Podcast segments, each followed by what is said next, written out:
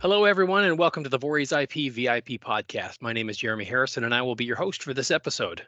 Our topic today is patent marking. It's something that most patent owners don't think about until their patent issues, but could have broad effects if not done properly or not done at all.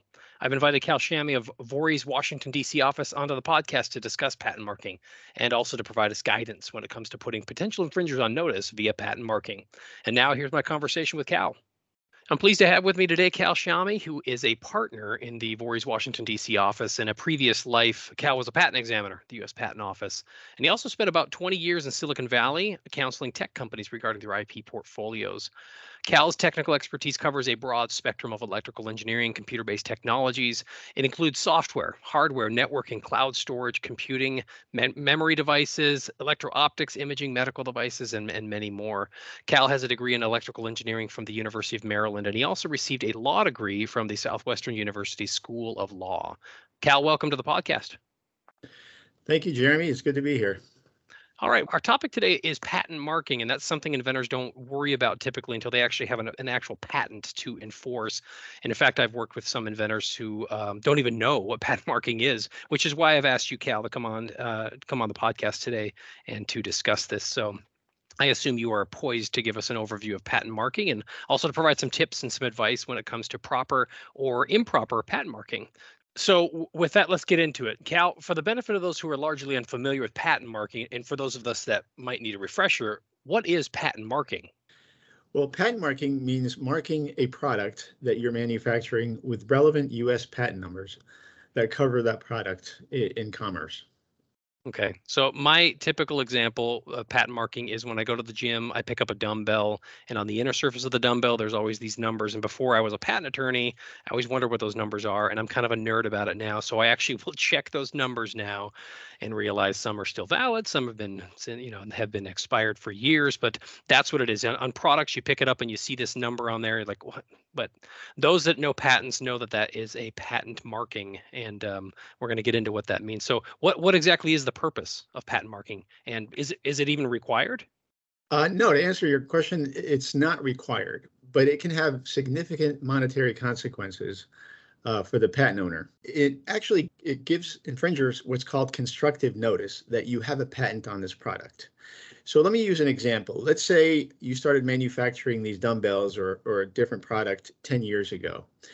And about seven years ago, somebody came up with the idea or copied you, whether on purpose or not, and they started manufacturing a product that's covered by by the patent that that you are marking your product with three years ago, you realize, hey, wait a minute, these guys have been manufacturing the same product. I have a patent on this product, and I've marked my product with that patent number. So you write them a letter three years ago.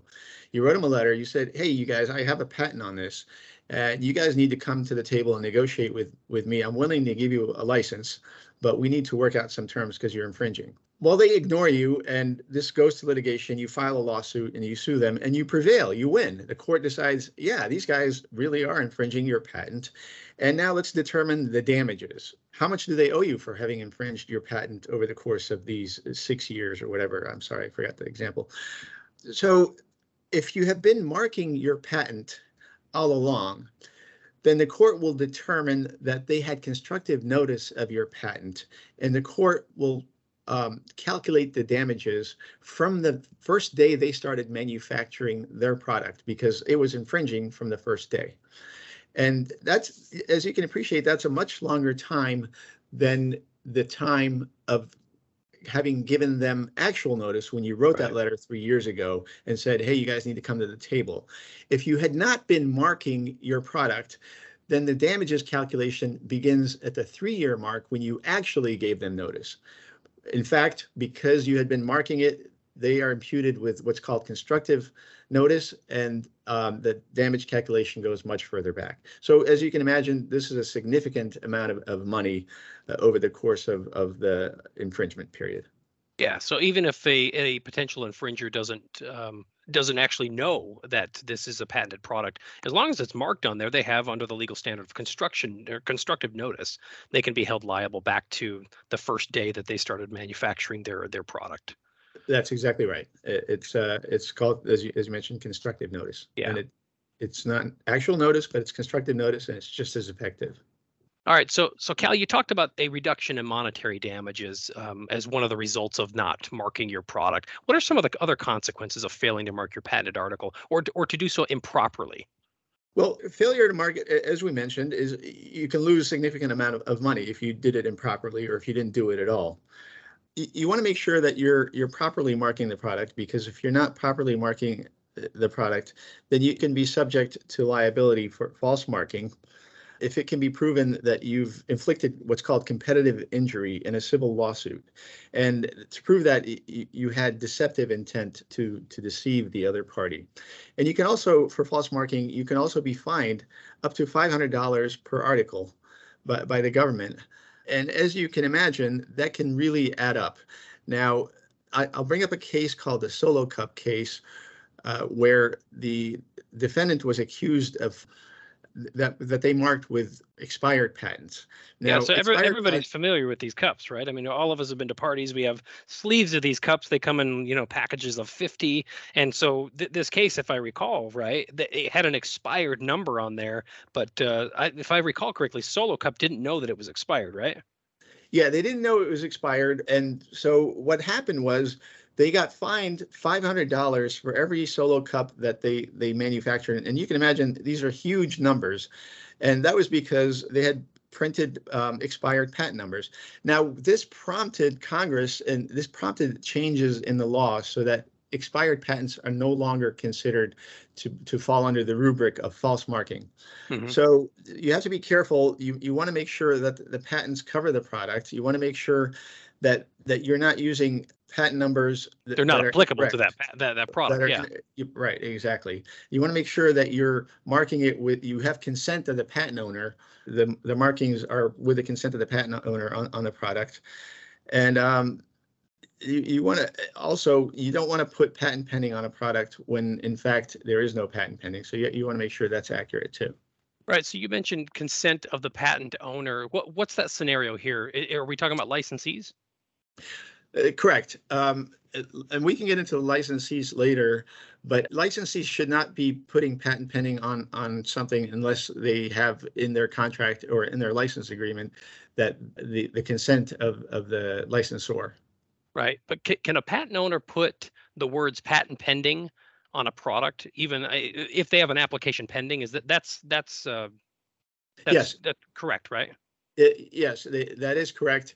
And that can also have some implications for uh, monetary damages uh, down the line because that does have some uh, notice uh, function. Right. But what we're trying to um, avoid is when somebody deceptively puts the words patent pending on a product when they know for a fact there's nothing pending on it. They just want the words on there, and maybe to gain market share or gain investor interest. That, that's improper and that should not be done. All right. Well, let's switch gears and let's talk about exactly how to mark products. Can you give me some examples how to properly mark products that we have? Yeah, sure.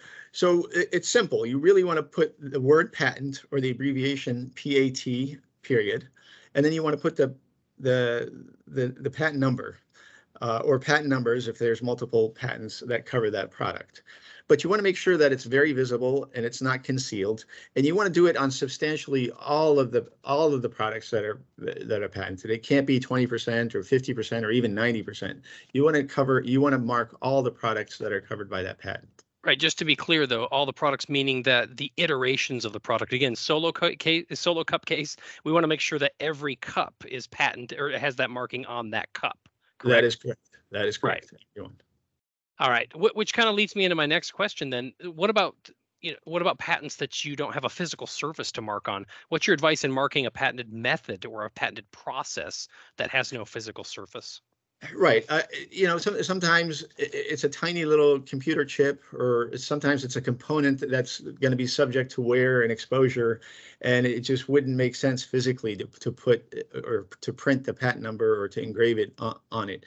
In that situation, that's a special situation, and you are allowed to instead put it on the packaging or on the labeling of, of the product.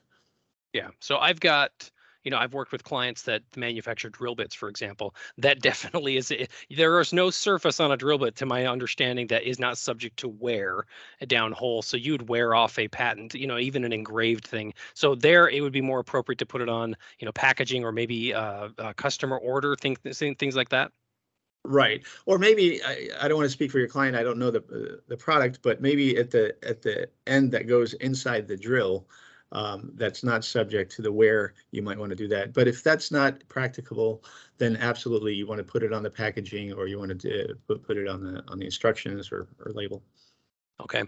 So how about um, you know, holding in my hand right here my iPhone that has 700 patents, or you know, I don't know how many they have. They have hundreds, um, and it's just not. It's just not for real estate purposes not feasible to mark them all on the iPhone or the even the packaging itself. What do you do in that in that situation? And and uh, I'm kind of leading you down the path of virtual patent marking here.